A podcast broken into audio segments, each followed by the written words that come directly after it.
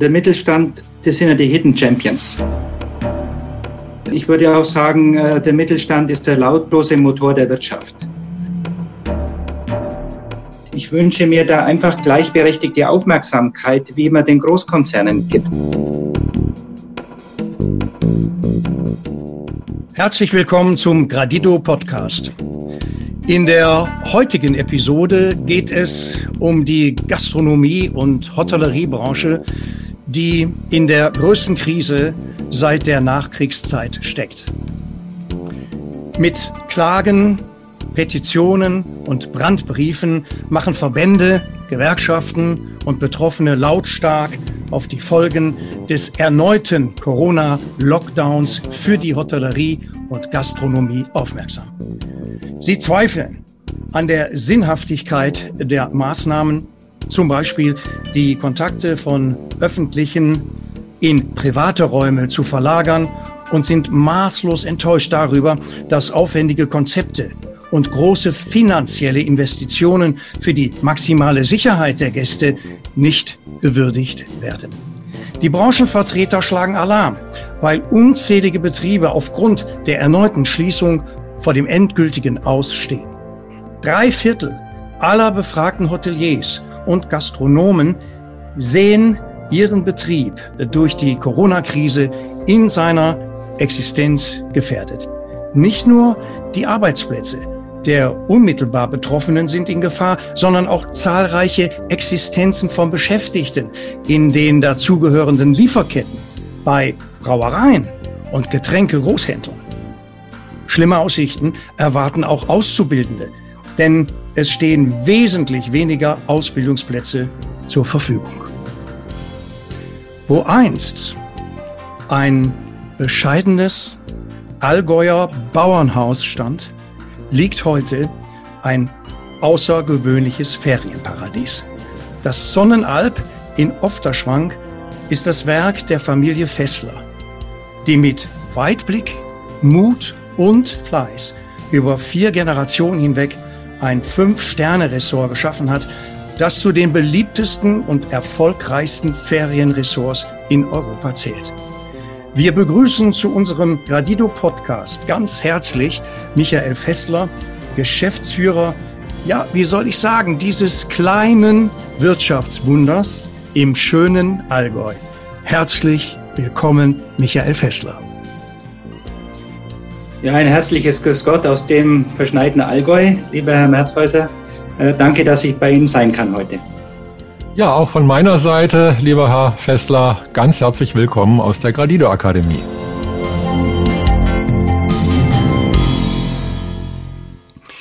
Zum 100. Geburtstag im Jahre 2019 erlebte Ihr Haus einen umfassenden Wandel sowohl von innen wie von außen. Die Zimmer und Restaurants, die größte Hotel-Shopping-Welt Deutschlands und alle weiteren Gastbereiche erstrahlen im neuen Glanz. Und jetzt das, Herr Fessler. Corona. Wie schätzen Sie die Lage ein? Ja, Gott sei Dank sind wir alle gesund, sagen wir mal so, die ganze ja. Familie, auch meine Eltern, die mit der 80 sind. Corona selber spüren wir hier im Allgäu nicht so massiv, wie man es vielleicht in anderen äh, Regionen spürt. Aber dass äh, unser Lebenswerk, das über Generationen geschaffen worden ist, jetzt einfach einen Shutdown erlebt, dass der Lichtschalter einfach umgelegt wird, das ist äh, ganz, ganz bitter. Noch schlimmer ist es für uns natürlich, äh, dass äh, uns keine Perspektiven aufgezeigt werden, dass wir nicht wissen, wo es hingeht, dass wir keine Planungssicherheit haben. Und das alles, obwohl wir im Sommer eigentlich alles richtig gemacht haben. Und wenn man dann andere Branchen sieht, die weitermachen dürfen und äh, wo weniger auf Infektionsschwerpunkte geachtet wird, dann tut es eben sehr, sehr weh. Wie sind Ihre persönlichen Erfahrungen als Hotelier, ja, in vierter Generation in diesen extrem schwierigen Zeiten. Wie hoch ist denn der Leidensdruck eigentlich? Ich möchte dazu sagen, ich versuche ja auch für die gesamte Gastro- und Hotellerie zu sprechen, dass man da sehr stark unterscheiden muss. Ganz arg gebeutelt sind natürlich die Stadthotels, die von Tagungen und ähm, ausländischen Touristen oder Geschäftsleuten abhängig sind, die sind jetzt seit zwölf Monaten im Lockdown. Die paar Übernachtungen, die sie generieren von Geschäftsleuten, das reicht nicht mal, um Fixkosten zu decken. Klar. Bei den Ferienhotels war es ein bisschen besser, muss ich sagen. Äh, wir gehen jetzt äh, halbes Jahr in den Lockdown mit dem kommenden Monat, konnten aber im Sommer wenigstens Geschäfte machen. Ganz schlimm ist es für Gaststätten, ja. weil die meistens Pachtbetriebe sind und wenn der Verpächter der Pacht, Pacht nicht stundet und bei den Renditen, die man bei mit Essen und Trinken erzielen kann, ist es eigentlich der Todesstoß. Ja, und was mir im Allgemeinen so wehtut, ist einfach, dass äh, von der Politik die Zusammenhänge nicht gesehen werden, dass wir eigentlich das Wohnzimmer der Gesellschaft sind, dass die psychische Belastung jetzt nicht für uns schier unerträglich ist, sondern dass die Mitarbeiter und die Gesellschaft einfach furchtbar darunter leidet. Und ich weiß nicht, äh, wie kurz die Zündschnur jetzt ist. Ich habe einfach große Bedenken, dass es da irgendwann mal einen großen Knall gibt. Wie geht es Ihrer Familie eigentlich? Das ist ja auch nochmal ein ganz wichtiges Thema. Sie sind ein Familienunternehmen. Ähm, wie geht es voran? Wie werden Sie selbst äh, in der Familie damit fertig? Wie gehen Sie damit um? Meine Familie, das sind meine Frau und unsere zwei Kinder. Wir haben gute und schlechte Tage. Wir beschäftigen uns im Moment mit Dingen, um das Hotel startklar zu halten, Dingen, die man in der Schließungszeit machen kann, die äh, nicht möglich sind, während die Gäste im Haus sind, weil man den Kopf dazu nicht frei hat. Also wir renovieren, wir digitalisieren, wir ähm, verbessern Abläufe und solche Dinge. Aber wir stehen nun halt in der Früh auf und freuen uns, dass wir gesund sind. Und auf der anderen Seite kriegt man zum Frühstück serviert, dass mit jedem Tag ein fünfstelliger Betrag einfach den Bach runtergeht. Und dass wir bis heute noch keine Hilfe bekommen haben. Und das hängt eben dann mit dem Unterstützungschaos der Regierung zusammen, dass wir als Unternehmen, das über 250 Mitarbeiter hat, bis jetzt bei jedem Hilfsprogramm unten durchgefallen sind. Welche entscheidenden Fehler wurden sonst noch gemacht von der Politik? Ja, ich weiß natürlich auch, dass man hinterher immer schlauer ist und dass es für ja. die Entscheider, die ganz oben sind, immer ganz, ganz schwierig ist. Ein entscheidender Fehler ist sicher, dass wir nach dem ersten Lockdown von der zweiten Welle gesprochen haben und uns nicht darauf vorbereitet haben. Wir haben nicht gelernt aus den Ländern, die auch Fehler gemacht haben, aber die auch vieles richtig gemacht haben. Ich spreche davon, dass man die gefährdeten Gruppen zuerst hätte richtig schützen müssen, dass man vielleicht Krankenhauskapazitäten in Turnhallen hätte ausweiten müssen. Als Beispiel Landkreis Regen. Ich habe gehört, im, im, Sommer, die haben 13 Intensivbetten äh, und die waren dann im Herbst schon wieder überfüllt. Wie kann es sein, dass ein Landkreis 13 Intensivbetten hat, wenn man mit einer zweiten Welle rechnet? Ich finde, die grundsätzliche Einstellung, die wird der Bevölkerung falsch kommuniziert. Wir müssen lernen, mit dem Virus zu leben. Wir werden es nicht loswerden. Wir werden es auch nicht besiegen. Und wir werden auch keine komplette Sicherheit haben. Alles spricht von Corona, Covid-19. Wie ist es mit den Leuten, die mit der Wahrscheinlichkeit rechnen müssen, dass sie irgendwann mal Krebs kriegen oder Alzheimer oder andere Dinge? Das Leben ist unsicher. Ich fände es viel kluger, wenn in den Medien und in der Politik etwas von dieser Angstmacherei rausgenommen wird und dass wir zurückkommen auf die Realität des Lebens, dass man wirklich irgendwann mal sterben muss. Das ist immer schrecklich für jeden, vor allem für die Betroffenen. Aber was jetzt so vorgespielt wird, diese Sicherheit vor Corona, die wird es nie geben. Und aber es wird propagandamäßig, ob das jetzt mit dem Wahlkampf, der ansteht für September, mit den Bundestagswahlen oder mit anderen Dingen, das mag ich nicht beurteilen. Aber das halte ich für eine ganz gefährliche und falsche Richtung. Ja, Bernd, wie sieht die Akademie diese Krisensituation? Angst ist das Schlimmste, was man auch dem Immunsystem antun kann. Angst schädigt das Immunsystem. Was unserem Immunsystem gut tut, ist Lebensfreude, ist Bewegung, es ist Kontakt, es ist ja, es ist zum Beispiel auch in schöne Lokale oder, in die Gastronomie. Hotels und Hotels so weiter gehen. gehen ne? Ja, also Angst ist ein sehr schlechter Berater und also Angst essen Seelen auf. Angst ja essen so schön, Seele ja? auf, genau. Ja. Gab es mal einen sehr schönen Film. Die Frage ist ja, was muss geschehen, Herr Fessler, damit es wieder bergauf geht? Das eine ist in der Situation, in der wir uns befinden, aber Sie sprechen eben davon, wir müssen ja auch wieder Perspektiven haben. Was denken Sie, was ist das Wichtigste jetzt? Was ist angesagt? Meine Gedanken gehen in folgende Richtung. Ich meine, äh, wir haben ja einen Rettungsanker. Wie sicher der ist, das weiß man ja nicht, aber das sind die Impfungen. Ähm, ich will einfach mal beiseite lassen, dass das auch in der Organisation und der Beschaffung sicher einiges schiefgegangen ist, was schwer zu verstehen ist. Aber diesen Rückenwind, den müsste man doch jetzt eigentlich nützen, und sagen, so Leute, jetzt fangen wir wieder an zu leben. Wir müssen ja unseren Lebensstandard noch bezahlen können. Wir wollen auch weiterhin äh, unser Gesundheitssystem ausbauen. Wir wollen alle wieder Beschäftigung haben. Sie haben die psychischen Probleme angesprochen, die nicht nur die Unternehmer haben, das sind ja auch unsere Mitarbeiter. Wir haben ja Kontakt mit denen, die halten das hier nicht mehr aus, abgesehen von finanziellen Nöten, die sie vielleicht auch haben. Also ich würde diesen Rückenwind nützen und eine Kehrtwende im Mindset da herausfordern, mit Hilfe der Medien natürlich. Und ich würde in allen Maßnahmen, die getroffen werden müssen, in Hygiene viel mehr die Praktiker mit ins Boot nehmen. Ich will ja nicht einem Politiker jetzt von dem verlangen, dass er der perfekte Hotelier ist oder ein Firmenchef. Aber er müsste wenigstens mal fragen, hey Leute, wie geht es bei euch? Was würde euch helfen? Damit es nicht so rüberkommt, als wäre ich Lobbyist, will ich einfach mal das Problem der Schule äh, als Beispiel nehmen. Ähm, ich bin natürlich auch tangiert mit einer 13-jährigen Tochter, fast 14-jährig, aber in den Schulen hat man relativ gut Hygieneregeln umgesetzt. Das war ja in Ordnung mit Klassenteilen und so weiter und so fort. Aber die Kinder sind danach in einen überfüllten Schulbus gegangen. Bei unserem Unternehmen, das äh, Busreisen und auch den ÖPNV betreut, standen bestimmt 30 Busse abgemeldet im Hof weil es wirtschaftlich machen musste. Unsere Landrätin hat bei der Regierung nachgefragt, hat gesagt, wir bräuchten 170.000 Euro, dann könnten wir den Busunternehmer engagieren, damit er die doppelte Anzahl von Bussen einsetzt und die Kinder nicht so aufeinander stehen in den Bussen, weil die überfüllt waren.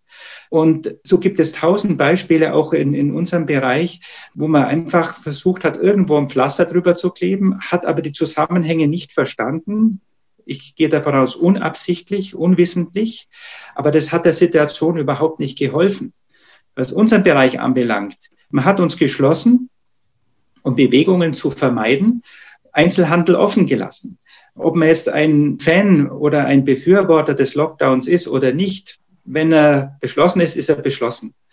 Aber wenn man dann die Leute aus dem gesicherten Bereich, in der Gastronomie muss sich jeder eintragen, mit Adresse, E-Mail-Adresse, mit Namen, mit Zeit, wann er reingekommen ist, wann er rausgegangen ist. Im Hotel funktioniert das sowieso, aber auch in Gaststätten war es so. Jetzt hat man die Leute da rausgetrieben, man hat Gastronomie geschlossen. Und was haben die Menschen gemacht? Es war ein regelrechter Shopping-Tourismus in die Outlet-Center. Man ist hunderte von Kilometern gefahren, hat sich beschäftigt. Dann hat man sich hauteng durch die Malls gedrängelt. Das hat nichts mit Konzept zu tun und auch nicht mit Bekämpfung von irgendeinem Virus, um Infektionen zu vermeiden, um Bewegungen zu vermeiden. Die alten Partykeller sind wieder aufgemacht worden von 70er, 80er Jahren und es war doch alles unkontrolliert. Man hat quasi die Menschen vom kontrollierten Raum wo man Infektionsketten hätte nachverfolgen können, in den unkontrollierten Raum entlassen. Und solche Entscheidungen finde ich fatal. Welche Perspektiven werden kommen aus der Gradido Akademie? Wir arbeiten ja seit Jahren daran, wie kann ein besseres Geld- und Wirtschaftssystem aussehen, wie kann man dafür sorgen, dass durch ein aktives Grundeinkommen die Menschen in solchen Situationen sicher abgefedert sind, nicht nur in solchen, sondern in allen Situationen, also die keine Existenzangst mehr nötig ist. Da haben wir für alle diese Fälle sehr, sehr gute Lösungen wir müssen wieder in ein lösungsorientiertes Mindset kommen. Wir müssen gucken, welche Lösung gibt es und wie kann man diese Lösung so zusammenführen. Und das ist eben auch so unser Anliegen, dass wir sagen, ja, wir brauchen eine große Kooperation, eine Great Cooperation als Gegenentwurf zum Great Reset. Herr Fessler, wie sollte das Szenario, sprich die wirtschaftlichen Rahmenbedingungen nach Corona für das Gastgewerbe aussehen? Sie haben da bestimmt die ein oder andere Vorstellung. Ja gut, wir haben ja im Sommer bewiesen, dass wir gute Konzepte haben. Äh, ich weiß es von vielen Kollegen, dass da sogar noch nachgebessert wird. Es kann ja auch in Zukunft Vorteile haben, wenn man vorbereitet ist auf Infektionen, wie die auch immer heißen. Also es hat immer Grippewelle gegeben, ne, die wird es weitergeben. Und wenn man dann schnell umswitchen kann und die eine oder andere Maßnahme, die vorbereitet ist, wieder aktiviert, kann man sicher viele Krankheitsfälle in der Belegschaft dann vermeiden. Also man kann aus der Situation auch sicher lernen. Ich wollte nochmal zurückkommen auf die Spaltung der Gesellschaft, wenn ich kurz darf. Ich glaube, da muss die Regierung sehr vorsichtig sein. Ich habe ein Beispiel genannt, wo man mit wenig Geld äh, hätte was erreichen können und was viel Unmut jetzt bei Eltern und Müttern und äh, sicher auch bei der Lehrerschaft hervorgerufen hat. Aber ich möchte nur ein weiteres Beispiel nehmen, was, was ich besonders peinlich fand, ist, dass Beamte, die in der Verwaltung die gesicherte Gehälter haben, gesicherte Positionen, einen Corona-Bonus bekommen haben. Also ich weiß von etlichen äh, Mitarbeitern bei uns im Landratsamt im Oberallgäu, das war denen peinlich, die haben das gespendet weil sie in der Nachbarschaft jemanden hatten, der wirklich kein Geld mehr hatte und keinen Job mehr. Ich verstehe nicht, wie man sowas machen kann. Und da gibt es etliche andere Beispiele, was wirklich äh, Bevölkerung dann spaltet. Und es ist ganz schwer wieder gut zu machen auf Dauer. Auch dieser Appell durch die Blume, sich gegenseitig dazu bespitzeln und anzuzeigen, wenn man sich trifft, außerhalb der Anordnungen, die sowieso schwer verständlich waren. Da gibt es Beispiele, da sind jetzt über Generationen Nachbarschaften vergiftet. Solche Dinge waren sehr unklug, finde ich, und von solchen Dingen sollte man tunlichst Abstand halten. Also diese Spaltung der Gesellschaft, Bernd, würde es ja bei Gradido, wenn es umgesetzt würde, nicht mehr geben. Das hat ja auch Gründe, warum das so ist. Ja, einfach weil es Meinungsvielfalt zulässt. Also unterschiedliche Meinungen wird es immer geben und hoffentlich äh, gibt es sie immer, denn wir brauchen ja diese Vielfalt. Das können wir ja auch als äh, Bioniker sehen in der Natur. Eine Blumenwiese ist einfach was Schöneres als eine Monokultur. Und abgesehen davon, dass da die Pflanzen viel robuster werden, viel gesünder werden und so weiter. Und so ist es auch bei uns Menschen. Je vielschichtiger die Gesellschaft sein darf, und je offener wir miteinander umgehen, auch bei unterschiedlichen Meinungen, ja, dann gibt es keine Spaltung. Dann hat man halt verschiedene Meinungen, ist ja in Ordnung. Da hat man einen Grund, sich zu unterhalten, zum Beispiel eben auch im Lokal. Ne, das ist der berühmte Stammtisch, äh, ist ja auf eine gewisse Weise eine tolle Sache. Da können die Leute ganz unterschiedliche Meinungen haben. Die mögen sich trotzdem und trinken Bier miteinander. Im Gradino-Modell geht es darum, jeder Mensch hat seine ganz besonderen Gaben Gemeinsam finden wir auch die besten Wege, um einander optimal zu unterstützen. Das ist eines unserer Leitsätze. Und das geht natürlich, da können die Menschen ganz unterschiedlich sein. Natürlich können sich Menschen mal zerstreiten. Passiert immer mal wieder. Wenn wir eine freie Gesellschaft haben, und das ist eben auch der, die Grundbasis bei Gradido, dann gibt es in der Form praktisch also nicht keine Spaltung, sondern eben einfach Meinungsvielfalt. Wie kann sich denn Gradido mit äh, seinem innovativen Wirtschaftsmodell in die Diskussion einbringen, damit es allen bald mal besser geht? Ganz kurz mal. Wir bieten eine neue Gemeinwohlwährung an, die jetzt gerade kurz vor der Fertigstellung, auch vor der technischen Fertigstellung ist, wo jeder Mensch sein aktives Grundeinkommen bekommt. Also jeder Mensch kann sich in die Gemeinschaft einbringen mit dem, was er oder sie am besten kann. Das heißt also, also nicht bedingungslos, sondern aktiv. Aktiv. Wir Menschen brauchen und haben das Bedürfnis der Teilhabe. Wir nennen es auch bedingungslose Teilhabe. Das bedeutet also, das aktive Grundeinkommen ist ein Fördern und ein Fordern. Es macht wenig Sinn, jetzt jemand, der auf der Couch den ganzen Tag liegt, bedingungsloses Grundeinkommen zu geben. Da geht es darum, Menschen zu motivieren, was zu tun, sich in die Gemeinschaft einzubringen und so weiter. Und all dies macht das aktive Grundeinkommen. Das andere ist, dass äh, nach Corona wird weltweit alle Staaten noch höher verschuldet sein als jetzt oder sind sie ja jetzt schon als vor Corona, also um ein Vielfaches. Gradido hat ein Finanzmodell, wo es keine Staatsschulden mehr geben kann. Es gibt einen Ausgleichs- und Umweltfonds, der dafür sorgt, dass wir auch die Umwelt wieder in Ordnung bringen. Gradido ist komplett lösungsorientiert. Wir brauchen eine Transformation unseres Geld- und Wirtschaftssystems, um auch wieder für die Mehrheiten, für die Menschen was zu machen.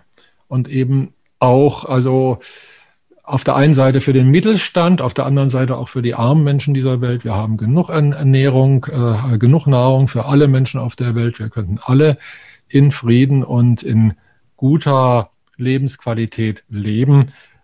Und da ist natürlich der Mittelstand also ganz, ganz äh, wichtig und es ist wirklich ein Trauerspiel, wie der Mittelstand äh, an die Wand gefahren wird. Nicht nur in Deutschland, sondern genau genommen international.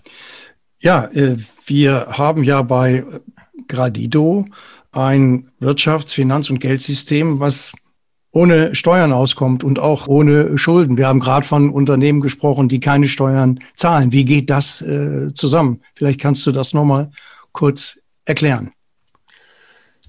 Naja, die Geldschöpfung, also das heißt, Geldschöpfer ist der Fachausdruck dafür, wie Geld entsteht, äh, erfolgt in, bei Gradido schuldenfrei. Im alten System, im, also im jetzigen System, ist Geldschöpfung immer Schuldgeldschöpfung. Das heißt also zwingend, jeder Euro plus, der geschöpft wird durch die Banken, ob nun Zentralbank oder Privatbank, das ist jetzt in diesem Fall äh, identisch, bedeutet auch wieder ein Euro minus. Das heißt also, wenn auf der einen Seite Geld sich anhäuft, muss der Rest der Welt sich die Schulden teilen. Und das ist das, was wir ja weltweit sehen. Alle Staaten sind praktisch haushoch verschuldet. Und durch dieses eingebaute Exponentialfunktion wird dann eben durch, äh, wenn sowas passiert, wie jetzt diese Corona-Krise, es wird dadurch dieser Unterschied immer größer gemacht und in die Mitte, der Mittelstand bleibt dabei auf der Strecke. Jetzt, wie macht's Gradido oder wie ist unser Vorschlag? Also wir können es ja nur vorschlagen. Wir sind ein Forschungs- und Entwicklungsinstitut. Ähm, wenn das Geld nicht mehr durch Schulden geschöpft wird. Das heißt also, die Guthaben der einen nicht mehr die Schulden der anderen sind. Dann können wir für jeden Menschen jeden Monat eine bestimmte Menge Geld schöpfen die teilen wir nach dem sogenannten dreifachen Wohl. Unser ethisches Grundgesetz oder Grundlage ist das dreifache Wohl, das Wohl des Einzelnen, der Gemeinschaft und des großen Ganzen. Und so teilen wir auch die Geldschöpfung auf, also als aktives Grundeinkommen für den Einzelnen, als Gemeinschafts- oder Staatseinkommen für den Staat oder eben die wie auch immer dann geartete Gemeinschaft und äh, den Ausgleichs- und Umweltfonds. Das wird durch Geld Schöpfung gemacht. Also wir ändern, oder unser Vorschlag ist, die Schöpfungsregeln fürs Geld zu ändern. Natürlich müssen wir dann, und das zeigt uns auch die Natur, wenn immer Geld geschöpft wird, muss auch wieder Geld vergehen. Das ist also ein Kreislauf, das heißt, es ist eine Werden und Vergehen, der Kreislauf Werden, des Werdens. Kreislauf von Werden und Vergehen, und Vergehen, genau. Und das bedeutet, dass die Hälfte des Geldes im, im, Jahr auch wieder vergeht, so ähnlich wie kann man sich vorstellen wie Negativzinsen. Das bietet dann ganz große Möglichkeiten, auch zum Beispiel ähm, neues Kreditsystem aufzubauen, wo man also auch äh, geschäftlich sehr, sehr gut zinsfreie Kredite bekommen kann und geben kann. Es löst sich nahezu alles, wenn man mhm. nach dem Beispiel der Natur guckt, weil die Natur weiß es halt seit viereinhalb Milliarden Jahren, auch wenn die kein Geld hat, aber sie weiß zumindest, wie Leben funktioniert. Herr Fessler, Sie sind ein Befürworter der sozialen Marktwirtschaft. Denken Sie, dass diese in den letzten Jahrzehnten ja unter die Räder gekommen ist? Und was müsste man wirklich ändern? Also ich glaube, unter die Rede gekommen ist sie nicht. Ich glaube, wir müssen uns in Deutschland schon bewusst sein oder in Mitteleuropa, dass es uns sehr, sehr gut geht. Und zwar dem größten Teil der Gesellschaft. Das ist halt das menschliche Bestreben, dass man es immer noch besser und bequemer haben will. Und das ist auch was ganz Natürliches. Was ich allerdings schon glaube, dass es ein bisschen aus dem Gleichgewicht gerät. Ich glaube, keiner will Zustände wie in den USA mit dem Gesundheitssystem und ähm, aber ich denke, bei uns in Deutschland wird das eine oder andere inzwischen etwas übertrieben. Und einen Gang zurückzuschalten in manchen Dingen, das würde dem Gesamten schon gut tun. Mhm. Stichpunkt soziale Marktwirtschaft 2.0. Was fällt der Akademie für Wirtschaftsbionik dazu ein? Also die Grundlagen der sozialen Marktwirtschaft, da stehen wir ja voll dahinter.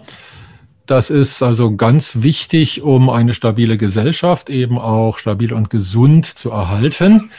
Mit 2.0 meinen wir, und das haben wir eben auch schon seit Jahren gesehen, also eine soziale Marktwirtschaft kann in diesem Finanzsystem nur eine bestimmte Zeit lang existieren. Sie kam ja bei uns in der Nachkriegszeit eben. Das heißt, da war Aufbau. Und da die Natur zum Beispiel das Gesetz, das Naturgesetz von Werden und Vergehen, dieses Naturgesetz von Werden und Vergehen bedeutet, wenn es in der Wirtschaft nicht eingehalten wird, dann haben wir zwangsläufige Vergänglichkeiten, die erleben wir zum Beispiel in Form von Wirtschaftscrashs, in Form von Kriegen.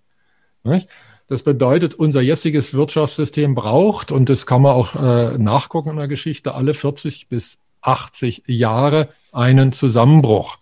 Das gab den Schwarzen Freitag, es gab Weltkriege und so weiter. Also unser jetziges Wirtschaftssystem kann mathematisch nur funktionieren, unser jetziges Geldsystem, muss ich sagen.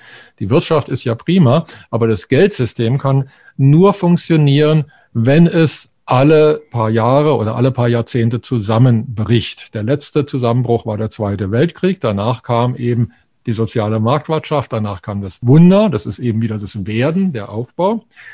Und jetzt war die spannende Frage, wie wird das Vergehen passieren, das eben von uns Menschen in der jetzigen Wirtschaft noch nicht eingeplant ist. Und hier kommt es eben als Katastrophe. Ja, und die Katastrophe erleben wir gerade. Dadurch, dass wir bei Gradido das Gesetz von Werden und Vergehen eingeplant haben, wird es nicht mehr oder braucht es nicht mehr katastrophal kommen. Und dann können wir genau die ganzen äh, ethischen Grundlagen der sozialen Marktwirtschaft, die können wir dann dauerhaft leben. Also nicht immer nur in den Phasen zwischen den Katastrophen. Den Kondratjew-Zyklen wird das auch genannt, weil das, das, dieser Russe äh, Kondratjew hat es mal erforscht sondern eben dauerhaft. Wir können also dauerhaft, wenn wir den Kreislauf von Werden und Vergehen einplanen im Geldsystem, dann haben wir die Möglichkeit, dauerhaft Wohlstand und dauerhaft soziale Marktwirtschaft zu leben. Und das ist das, was wir mit sozialer Marktwirtschaft 2.0 meinen. Jetzt werfen wir ja schon einen Blick nach vorne. Herr Fessler, wie sieht die Zukunft von Familienunternehmen in Deutschland aus? Ja, also ich habe natürlich den Ehrgeiz, dass es gut aussieht und äh, tue mein Möglichstes dazu. Ja, und da kann ich jetzt nur für die Hotellerie sprechen ähm, und aus meiner Sicht. Ich glaube, dass wir weiterhin gute Chancen haben werden, wenn man uns nicht zu sehr einengt. Ja, wenn diese Corona-Zeit vorbei ist, habe ich da jetzt nicht die allergrößten Bedenken. Denn was der Mensch weiterhin suchen wird, ist ein gewisser Luxus, ob das beim Essen ist oder ob das Abschalten ist, immer ein anderes Umfeld, Tapetenwechsel, sich mal verwöhnen lassen. In irgendeiner Form wird es immer aktuell sein. Und ich glaube, Familienunternehmen, die ganz nah am Gast oder am Kunden sind und an den Mitarbeitern, die haben da weiterhin immer große Chancen. Das ist mein großes Credo und ich bin mir ziemlich sicher, dass das auch der Wahrheit entspricht. Wie kann äh, Gradido Familienunternehmen unterstützen? Alle Werkzeuge, die bei Gradido da sind, unterstützen Familien und damit auch Familienunternehmen. Nicht? Also das aktive Grundeinkommen, was ja von Kleinkind bis hin zum alten Menschen da ist, bedeutet, dass jede Familie eben schon Einkommen hat und damit auch sich unternehmerisch betätigen kann und nicht erst über diesen teilweise sehr schwierigen Break-Even-Point äh, drüber kommen muss. Also ich würde sagen, Gradido ist sicherlich das familienfreundlichste Geld- und Wirtschaftssystem, was wir kennen. Und für Familienunternehmen, es ist eben auch, weil es gerade Unternehmen und auch gerade mittelständische Unternehmen unterstützt, auch für Familienunternehmen ideal. Das Thema Nachhaltigkeit, Herr Fessler, nehmen Sie als Hotelier sehr, sehr ernst. Wie drückt sich Ihre Einstellung gegenüber der Natur und Umwelt in der Philosophie Ihres Hauses aus? Wie leben Sie das? Ja, wir leben das wirklich sehr intensiv. Das ganze Unternehmen ist ja Gott sei Dank in einer Region, wo die Natur eine ganz große Rolle spielt. Und es ist der größte Pluspunkt, den wir unseren Gästen liefern können, ist äh, Gott gegeben, nämlich in der Entstehung schon das Hochmoor vor der Haustüre, wo man früher Brennmaterial gestochen hat, dann später Moorkuren anbieten konnte. Inzwischen ist es natürlich Naturschutzgebiet, aber direkt bei uns im Hotel. Und wenn man vom Zimmer rausschaut, sieht man wirklich Natur bis zum Horizont. Also keine Straße, kein Haus, nur Wald und Berge. Das ist unser großes Kapital und das ist uns bewusst und deswegen gehen wir auch entsprechend damit um. Also die Sonnenalp mit allen Tochterunternehmen, das ist eine Wäscherei, das ist Golfplatz, sind CO2-neutral. Wir heizen mit über 80 Prozent nur mit Hackschnitzel. Also die Grundwärme und Wärmeversorgung kommt alles aus Holz, nur die Spitzen werden noch mit Öl abgefangen. Das ist im Sommer null. Es sei denn, man macht gerade eine Wartung an der Hackschnitzelheizung und dann sind es eben zwei Maßkrug voll Öl, was da verbrannt wird. Aber man will ja auch, dass die Ressourcen bestmöglich verwertet werden und dann braucht man bei Hackschnitzel eben eine konstante Auslastung der Öfen. Ja, und dann äh, haben wir fast alles regional. Also Lebensmittel, wo es geht, werden regional bezogen. Wir unterstützen äh, nur regionale Unternehmen, wo es geht, ob das beim Bauen ist, mit den Handwerkern oder mit den Lebensmittellieferanten, mit der Brauerei. So geben wir einfach unser Bestes, dass der Kreislauf sehr eng ist. Auch mit unserer Wäscherei waschen wir für andere Hotels. Die haben früher Großwäschereien in Landsberg und in, in Augsburg als Partner gehabt. Das ist über 100 Kilometer weg. Inzwischen das Hotel, das am weitesten weg ist, das wir beliefern, äh, vielleicht sieben, acht Kilometer. Also da wird auch sehr viel der Umwelt Gutes getan. Ja, und, und vieles, vieles mehr. Ja, Thema Nachhaltigkeit, da kann die natürliche Ökonomie des Lebens sicherlich auch ihren Beitrag leisten, denke ich. Nun, alleine schon durch den Ausgleichs- und Umweltfonds, der ja in der gleichen Höhe ist wie das Staatseinkommen. Äh, also mhm. auch das Staatseinkommen ist jetzt ja so gerechnet wie in Deutschland, na, sagen wir mal im Jahre 2007, noch vor der Krise. Darauf haben wir unsere Berechnungen jetzt erstmal äh, ausgelegt, weil da war es noch relativ stabil. Und der Ausgleichs- und Umweltfonds ist ein zusätzlicher Fonds der Betriebe, also der würde auch Betriebe wie jetzt hier äh, die Sonnenalp unterstützen, wenn im Einklang mit der Natur gehandelt und gewirtschaftet wird. Also da gäbe es also Unterstützung. Einfach, äh, ich meine, Sie machen das ja schon vorbildlich. Also Sie schaffen ja hier oder haben ein, ein kleines, großes Paradies geschaffen. Und auch unser äh, Leitsatz jetzt hier mit der Kooperation, so wie Sie das schildern, Sie kooperieren. Also Sie machen eigentlich alles richtig.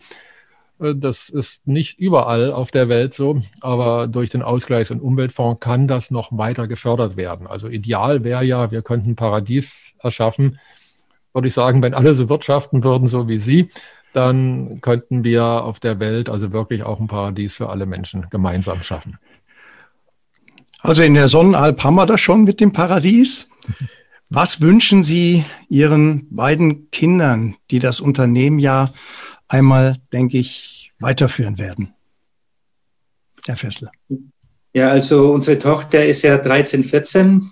Die ja. hat ihren Bruder als großes Vorbild. Äh, das ist schön für uns, weil unser Sohn Jakob, der ist äh, gerade fertig geworden äh, mit der Ausbildung vor ein paar Jahren. Der hat dann Auslandsaufenthalte hinter sich. Der ist jetzt 23. Der musste vorzeitig aus Kanada abreisen wegen Corona. Da hat er eine ähm, Mittelmanagement-Position in einem großen Hotel gehabt.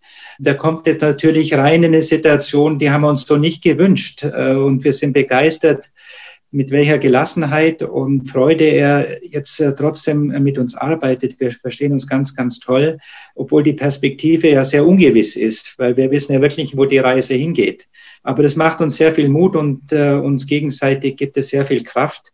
Das ist sehr erfreulich. Aber was ich unseren Kindern wünsche, das sind eigentlich Dinge, da muss ich ein bisschen drüber nachdenken, ähm, eher die nicht eintreten sollen. Und ich habe zum Beispiel größte Bedenken, wie das mit IT und künstlicher Intelligenz weitergeht. Denn ich finde, und ich sehe es an der jungen Generation, ich finde, gerade die Jungen und, und überhaupt die Menschheit, die wird dadurch entmündigt. Und ich sehe es auch in einem gewissen Sinn als Bildungskiller, weil man beschäftigt sich nicht mehr intensiv mit Problemen oder mit der Zukunft, sondern man verlässt sich einfach drauf, was findet man im Internet. Und mit der künstlichen Intelligenz wird es ja eigentlich immer noch mehr gefördert. Da werden einfach Daten zusammengeholt, aber meistens von Unternehmen, die im Hintergrund irgendwelche wirtschaftliche Profite draus schlagen wollen und die Menschen damit leiten. Man sieht es an den Medien ja auch. Wenn man irgendwas öfters mal angeklickt hat, kriegt man nur noch Informationen in einer Richtung. Es ist Manipulation im höchsten Grade. Und weil der Mensch eben bequem ist, sehe ich, wenn das nicht richtig gesteuert wird, auch als Bildungskiller und als ganz große Gefahr für die Menschheit. Ja, Stichwort Bildung ist natürlich auch für Gradido sehr, sehr wichtig. Wir hatten hierzu auch ein sehr, sehr interessantes ähm, Podcast-Gespräch schon geführt mit äh, Josef Kraus, äh, langjähriger Präsident des Deutschen Lehrerverbandes. Ja, Bildung, Bernd, für Gradido, sehr wichtig. Interessanterweise, also ja, also nach diesem interessanten äh, Gespräch mit äh, Josef Kraus haben wir einige Interviews gehört. Da ging es über ja, eine Kombination aus Superlearning und verschiedenen Lernmethoden, die dann auch elektronisch zum Teil unterstützt werden können. Das ist jetzt eine ganz neue Bewegung anscheinend. Also wir forschen da gerade. Da sieht so aus, dass also die jungen Menschen in einem Bruchteil der Zeit das Wissen sich aneignen können, was im Moment noch im Frontalunterricht in den Schulen gemacht wird. Und der Gedanke ist, in der restlichen Zeit dann so wichtige Themen wie Gesundheit, also es geht um Körper, Geist und Seele, äh, Gesundheit, äh, Sport, und zum Beispiel auch Praktika, also in Betriebe reinzugehen, so dass die jungen Menschen richtig ein ausgefülltes Leben haben. Das scheint im Moment ein sehr, sehr interessanter Ansatz zu sein, der auch ganz konform jetzt mit unseren Überlegungen zur Potenzialentfaltung geht. Also ich glaube, auch wenn da künstliche Intelligenz dabei ist, also die Herausforderung für uns Menschen wird sein, dass die KI nicht der Chef wird. Also so genauso wie man auch so sagt, im Moment, es sollte das Ego im Menschen nicht der Chef werden. Wir haben auch noch ein Herz und es sollte beides zusammen, also Herz und Verstand sollte in Symbiose miteinander agieren. So müssen wir jetzt verantwortungsvoll damit umgehen, wenn, also die KI wird man wahrscheinlich, also die künstliche Intelligenz nicht aufhalten können, aber wir müssen klar sein, dass Technik dazu da ist, dem Menschen zu dienen und nicht umgekehrt. Genauso übrigens wie Wirtschaft. Auch Wirtschaft muss dem Menschen dienen. Und natürlich ist es ein Wechselspiel. Wir alle dienen einander. Wirtschaft ist eigentlich ein kooperatives Dienen, wo man äh, füreinander dient.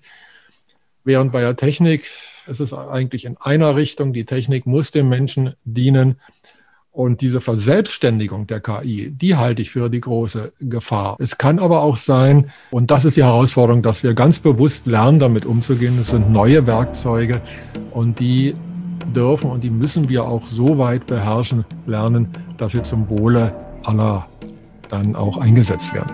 Ja, Herr Fessler, wann denken Sie, können Sie die ersten Urlaubsferiengäste wieder begrüßen. Die Nachfrage wird nach diesen Zeiten sicherlich sehr groß sein. Ja, ich muss sagen, wir haben über die 100 Jahre natürlich einen ganz äh, tollen Gästestamm, der auch über Generationen geht. Wir wissen, dass die sich wirklich freuen, wenn wir endlich wieder aufmachen können. Wir sind bereit. Wir hoffen, dass äh, Anfang März, dass es soweit ist. Und wir haben unsere Hygienevorkehrungen alle ausgebaut mit eigener Teststation, wo wir Gentests, Schnelltests machen können, falls jemand ohne Test äh, zu uns ins Hotel kommt. Wir testen die Mitarbeiter dann in, in regelmäßigen Abständen. Wir haben die Teams getrennt. Also alles, was man machen kann, ist bereit. Wir hoffen jetzt nur, dass wir rechtzeitig Bescheid kriegen, dass wir auch aufmachen können. Denn Hotel ist kein Reißverschluss. Wir brauchen unsere Zulieferer, dass wir die Lebensmittel auch kriegen. Die sind in Urlaubsregionen natürlich alle leer, die Regale, auch bei den Großhändlern, weil es fehlen ja 1,7 Millionen Touristen allein im Allgäu, die versorgt werden mussten. Die letzte Zeit eben nicht mehr. Also die Lager sind leer. Ähm, wir müssen das Haus wieder aufheizen. Die Wände sind kalt. Das geht nicht von einem Tag auf den anderen. Schwimmbad und so weiter und so fort. Also ich hoffe sehr, dass kluge Köpfe rechtzeitig entscheiden und sagen, dann dürft ihr und dann sind wir bereit und wir garantieren auch, dass wir das Bestmögliche geben werden, dass man sich wohlfühlt bei uns. Herzlichen Dank, Michael Fessler. Was wäre unser Land ohne seine Familien, Unternehmer und den Mittelstand? Wir wünschen Ihnen, Herr Fessler, der Familie und natürlich auch den Mitarbeitern weiterhin viel Erfolg viele Urlaubs- und Feriengäste, die hoffentlich schon bald die Seele in der Sonnenalb wieder baumeln lassen können. Herzlichen Dank. Vielen lieben Dank, Herr Merzmeister, für den Podcast. Herr Rückstedt, bitte auch lieben, lieben Dank. Hat Spaß gemacht. Dankeschön, auch von meiner Seite aus, Herr Fessler. Ausführliche Informationen zu Gradido gibt es unter www.gradido.net. Tschüss Ade und Servus. Bis zum nächsten Mal sagen Michael und Bernd.